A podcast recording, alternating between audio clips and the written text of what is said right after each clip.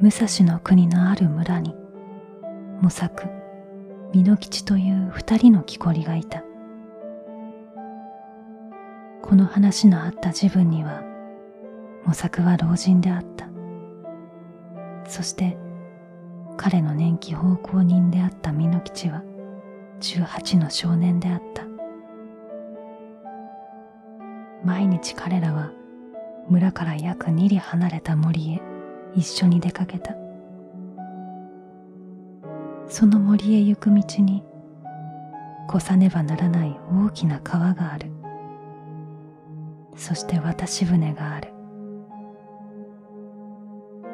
私のあるところにたびたび橋が架けられたがその橋は洪水のある旅ごとに流された。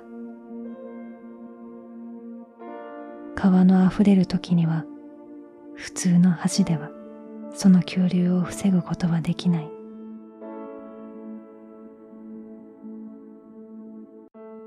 模索と美濃吉はある大層寒い晩帰り道で大吹雪にあった。渡し場に着いた。私森は船を川の向こう側に残したままで帰ったことが分かった。泳がれるような日ではなかった。そこで木こりは私森の小屋に避難した。避難どころの見つかったことを行幸に思いながら。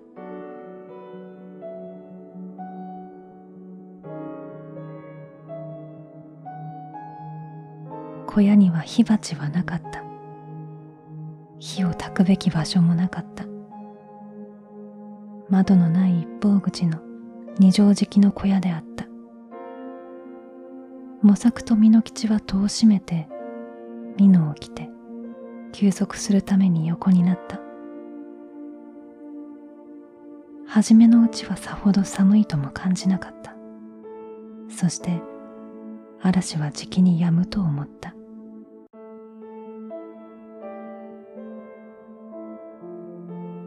老人はじきに眠りについた。しかし少年美濃吉は長い間目を覚ましていて恐ろしい風や戸に当たる雪の絶えない音を聞いていた。川はゴーゴーとなっていた。小屋は海上の和船のように揺れてミシミシ音がした。恐ろしい大吹雪であった。空気は一刻一刻寒くなってきた。そして美濃吉は美濃の下で震えていた。しかしとうとう寒さにもかかわらず彼もまた寝込んだ。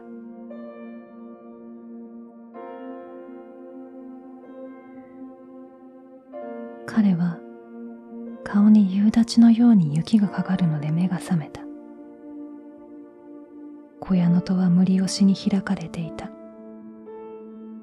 そして雪明かりで部屋のうちに女全く白装束の女を見た。その女は模索の上にかがんで彼に彼女の息を吹きかけていた。そして彼女の息は明るい白い煙のようであった。ほとんど同時に美濃吉の方へ振り向いて彼の上にかがんだ。彼は叫ぼうとしたが何の音も発することができなかった。白衣の女は彼の上にだんだん低くかがんでしまいに彼女の顔はほとんど彼に触れるようになった。そして彼は彼女の目は恐ろしかったが彼女が大層きれいであることを見た。しばらく彼女は彼を見続けていた。それから彼女は微笑した。そしてささやいた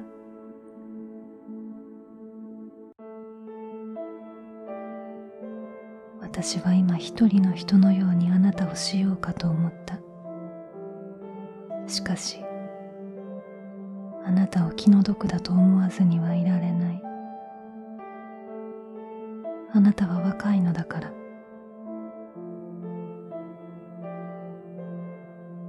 あなたは美少年ね美濃吉さん。もう私はあなたを害しはしません。しかしもしあなたが今夜見たことを誰かにあなたの母さんにでも言ったら私にわかります。そして私あなたを殺します。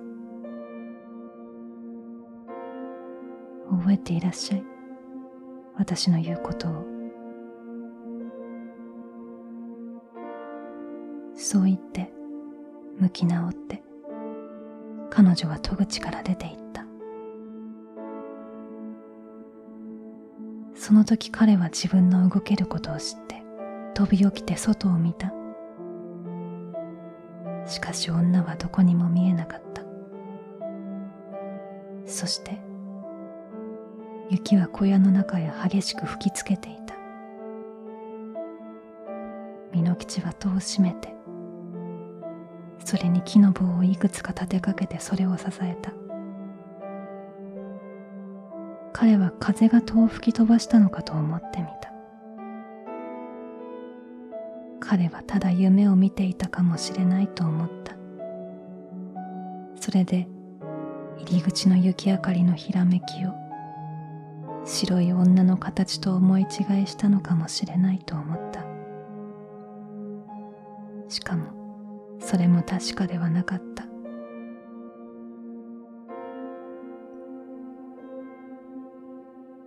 彼は模索を呼んでみた。そして老人が返事をしなかったので驚いた。彼は暗がりへ手をやって模索の顔に触ってみた。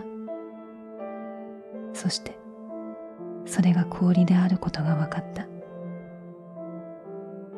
模索は硬くなって死んでいた。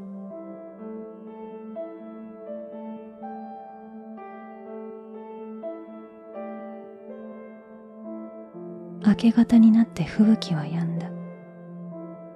そして日の出の後少ししてから渡し森がその小屋に戻ってきた時模索の凍えた死体のそばに美濃吉が知覚を失うて倒れているのを発見した。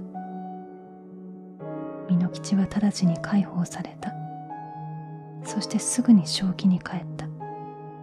しかし彼はその恐ろしい夜の寒さの結果長い間病んでいた。彼はまた老人の死によってひどく驚かされた。しかし彼は白衣の女の現れたことについては何も言わなかった。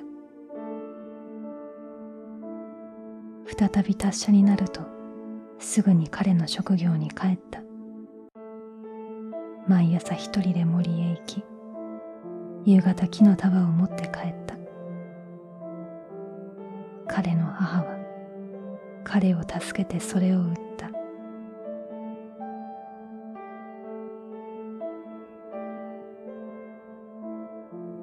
翌年の冬のある晩家に帰る途中偶然同じ道を旅している一人の若い女に追いついた。彼女は背の高いほっそりした少女で大層きれいであった。そして美濃吉の挨拶に応えた彼女の声は歌う鳥の声のように彼の耳に愉快であった。それから彼は彼女と並んで歩いた。そして話をしだした。少女の名はおゆきであると言った。それからこの頃両親とも亡くなったこと。それから江戸へ行くつもりであること。そこに何軒か貧しい親類のあること。その人たちは女中としての地位を見つけてくれるだろうということなど。美濃吉はすぐにこの知らない少女に懐かしさを感じてきた。そして見れば見るほど彼女が一層きれいに見えた。彼は彼女に約束の夫があるかと聞いた。彼女は笑いながら何の約束もないと答えた。それから今度は彼女の方で美濃吉は結婚しているかあるいは約束があるかと尋ねた。彼は彼女に養うべき母が一人あるがお嫁の問題はまだ自分が若いから考えに上ったことはないと答えた。こんな打ち明け話の後で彼らは長い間物を言わないで歩いた。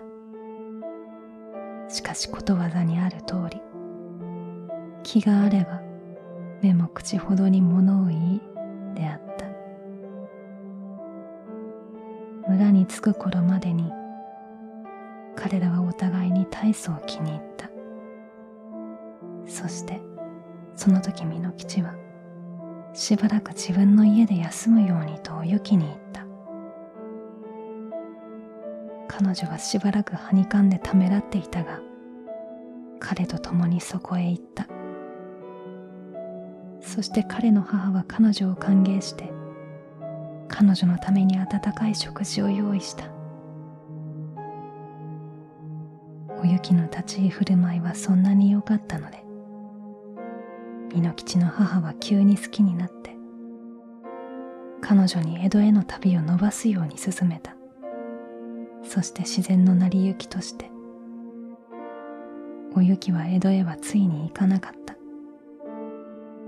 彼女はお嫁としてその家にとどまった。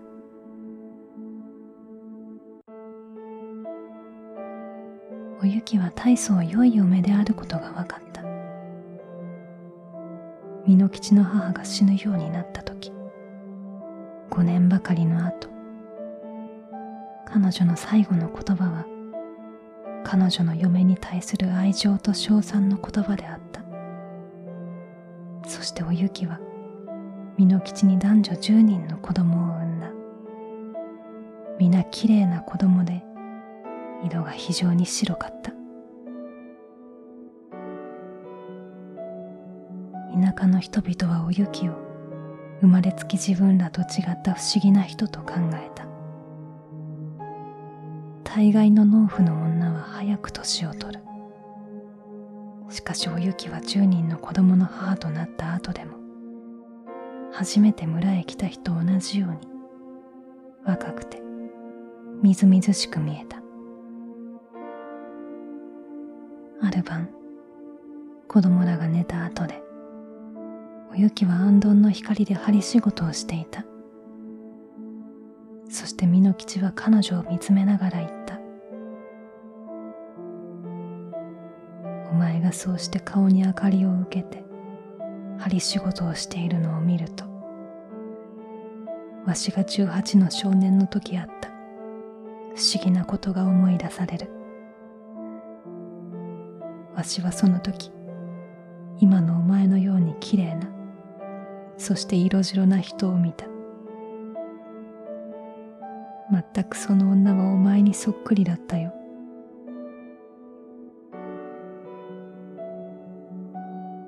仕事から目を上げないでおゆきは答えた。その人の話をしてちょうだい。どこでお会いになったの？そこで美濃吉は私森の小屋で過ごした恐ろしい夜のことを彼女に話した。そしてニコニコしてささやきながら自分の上にかがんだ白い女のことそれから模索老人のものも言わずに死んだこと。そして彼は言った。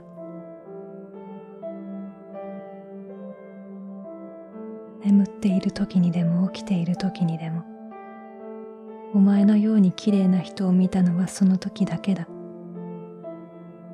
もちろんそれは人間じゃなかった。そしてわしはその女が恐ろしかった。大変恐ろしかった。がその女は大変白かった。実際わしが見たのは夢であったか。それとも雪女であったか。わからないでいる。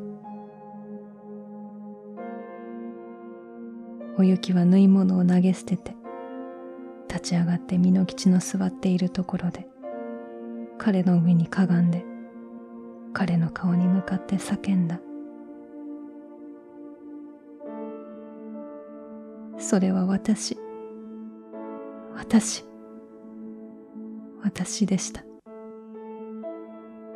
それは雪でした。そしてその時あなたがそのことを一言でも言ったら私はあなたを殺すと言いました。そこに眠っている子供らがいなかった。今すぐあなたを殺すのでした。でも今あなたは子供らを大事に大事になさる方がいい。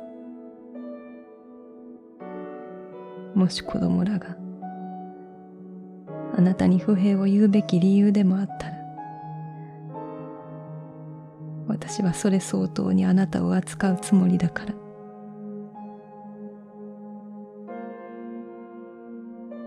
彼女が叫んでいる最中彼女の声は細くなっていった。風の叫びのように。それから彼女は輝いた白い霞となって屋根の胸木の方へ上がってそれから煙出しの穴を通って震えながら出て行った。もう再び彼女は見られなかった。